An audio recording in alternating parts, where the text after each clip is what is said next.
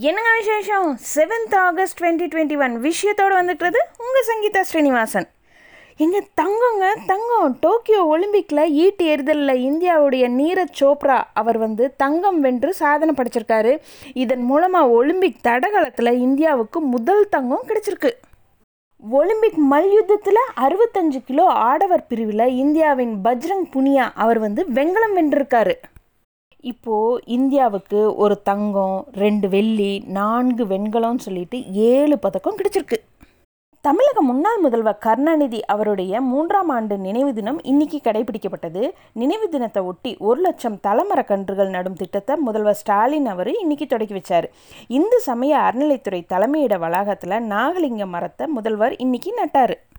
மேலும் இந்த திட்டத்தின்படி தமிழகம் முழுவதும் இருக்கிற ஆலயங்களில் அந்தந்த ஆலயத்துக்குரிய தல விருட்ச மரங்கள் நடப்பட்டுருக்கு மேலும் மூன்று மாதத்துக்குள்ள தமிழகம் முழுவதும் இருக்கிற ஆலயங்களில் ஒரு லட்சம் மரக்கன்றுகள் நடப்போகிறாங்க மேலும் ஆலயங்களில் பொதுமக்கள் வழிபாட்டுக்கு விதிக்கப்பட்ட தடை இன்னைக்கு காலையிலேருந்து அமலுக்கு வந்திருக்கு. அதனால் நிறைய பக்தர்கள் ஆலயத்துக்குள்ளே போக முடியாதனால வெளியிலேயே வாசல்லையே நின்று வழிபாட்டுட்டு போனாங்க. மேலும் ஆடி அமாவாசை ஆடிப்பூரம் இந்த ரெண்டு நிகழ்ச்சிகளுக்குமே பக்தர்கள் வழிபாட்டுக்கு தடை விதிச்சிருக்கிறதா இந்து சமய அறநிலைத்துறை அமைச்சர் சேகர் பாபு அவர்கள் அறிவிச்சிருக்காரு. ராமேஸ்வரம் ராமநாத சுவாமி கோவிலில் கண்ணீர் வெடிகுண்டை வெடிக்க வச்சு தீவிரவாத தாக்குதலை தடுப்பது குறித்து என்எஸ்ஜி வீரர்கள் பாதுகாப்பு ஒத்திகையை நேற்று நடத்தினாங்க. சின்ன இன்ட்ரெஸ்டிங் நியூஸுங்க வேலூரில் மாடுகள்லாம் சாலையில் சுற்றி கொண்டு போக்குவரத்துக்கு இடையூறு செஞ்சுட்டு வந்துட்டு இருந்ததுங்க. மாடுகளை பிடிக்க நகராட்சி ஆணையர் சங்கரன் உத்தரவு போட்டாருங்க. இதையடுத்து சுற்றி கொண்டிருந்த நாற்பது மாடுகளை ஊழியர்கள் இன்னைக்கு பிடிச்சு அதோட உரிமையாளர்களுக்கு தலா ஐநூறு ரூபாய் அபராதம் விதிச்சாங்க. இது குறித்து மாநகராட்சி அதிகாரிகள் அவங்க சொல்கிறப்போ இனிமே அடிக்கடி ஆய்வுகள் நடத்தி சாலையில் சுற்றி திரிகிற மாடுகளை பிடிச்சு உரிமையாளர்களுக்கு ஐயாயிரம் ரூபாய் அபராதம் விதிக்கப்படும். கட்ட மாடுகள் ஏலம் விடப்படும் சொல்லி சொல்லியிருக்காங்க. சின்ன கணக்கெடுப்புன்னு வெளியிட்டிருக்காங்க. அதாவது மத்திய புள்ளியியல் துறை அமைச்சகம் வந்து இந்தியாவில் ரெண்டாயிரத்தி இருபத்தி ஒன்றாம் ஆண்டு முதியவர்கள்ங்கிற தலைப்பிலான ஆவணத்தை நேற்று வெளியிட்டிருக்காங்க. அதில் கேரளா தாங்க முதலிடத்தில் இருக்காங்க. அதாவது கேரள மக்கள் தொகையில் முதியவர்களோட பங்குன்னு எடுத்துக்கிட்டோம்னா பதினாறு புள்ளி அஞ்சு சதவீதமாக இருக்குங்க. ரெண்டாம் இடத்துல தமிழகம் பார்த்திங்கன்னா பதிமூணு புள்ளி ஆறு சதவீதமாக இருக்கிறாங்க. சமீபத்தில் நடந்த ஒரு சம்பவம் ஒன்றுங்க அதாவது ஜார்க்கண்ட் மாநிலத்தில் மாவட்டம் மற்றும் செஷன் நீதிமன்றத்தோட நீதிபதியாக பணியாற்றிட்டு வந்தவர் உத்தம் ஆனந்துங்கிறவருங்க. இவர் வந்து குற்றம் சாட்டப்பட்ட ரவுடிகளுக்கு ஜாமீன் வழங்க மறுத்துட்டாருங்க.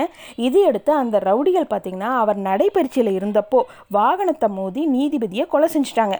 இந்த வழக்கை உச்சநீதிமன்றம் தானாக முன் வந்து விசாரணைக்கு எடுத்துகிட்டு இருக்காங்க. அப்போ பேசுகிறப்போ கிரிமினல் வழக்குகளை விசாரிக்கும் நீதிபதிகளுக்கு கொலை மிரட்டல்கள் வந்துட்டுருக்கு இது பற்றி நீதிபதிகள் தெரிவிக்கும் புகார்களை சிபிஐ ஆகட்டும் ஐபி போன்ற உளவு அமைப்புகள் சிறிதும் பொருட்படுத்தாமல் உதாசீனம் செய்கின்றனன்னு சொல்லிட்டு உச்சநீதிமன்றம் வேதனையோடு தெரிவிச்சிருக்காங்க. நம்ம நாட்டில் கோவிட்ஷீல்ட் கோவேக்சின் தடுப்பூசிகள்லாம் இப்போ பயன்பாட்டில் இருந்துட்டு வருது. ரஷ்யாவை சேர்ந்த ஸ்புட்னிக் வி தடுப்பூசிக்கு மத்திய அரசு அனுமதி கொடுத்துருக்காங்க. இதையடுத்து கொரோனா தடுப்பூசி தயாரிக்கிற பல்வேறு நிறுவனங்கள் அனுமதி கோரி விண்ணப்பிச்சுட்டு வராங்க. இந்த நிலையில் ஜான்சன் அண்ட் ஜான்சன் நிறுவனம் தயாரிச்சிருக்கிற தடுப்பூசியை அவசர காலத்து பயன்பாட்டுக்கு ஒப்புதல் வழங்கப்பட்டிருக்கிறதா மத்திய சுகாதாரத்துறை அமைச்சர் அறிவிப்பு வெளியிட்டிருக்காரு. இன்னொரு பக்கம் குழந்தைகளுக்கு தடுப்பூசி போடுறது குறித்து ஆய்வுகள் தற்போது தீவிரமாக நடந்துட்டு வரதாகவும் விரைவில் தடுப்பூசி போடப்படும் சொல்லிட்டு மத்திய சுகாதார குடும்ப நலத்துறை இணையமைச்சர் பாரதி பிரவீன் பவார் அவங்க தெரிவிச்சிருக்காங்க. கேரளாலிங்க கோவிடோட அலை அதிகரிச்சுட்டு வருது. இந்த நிலையில் கேரள அரசு பல தளர்வுகளை அறிவிச்சிட்டு வராங்க.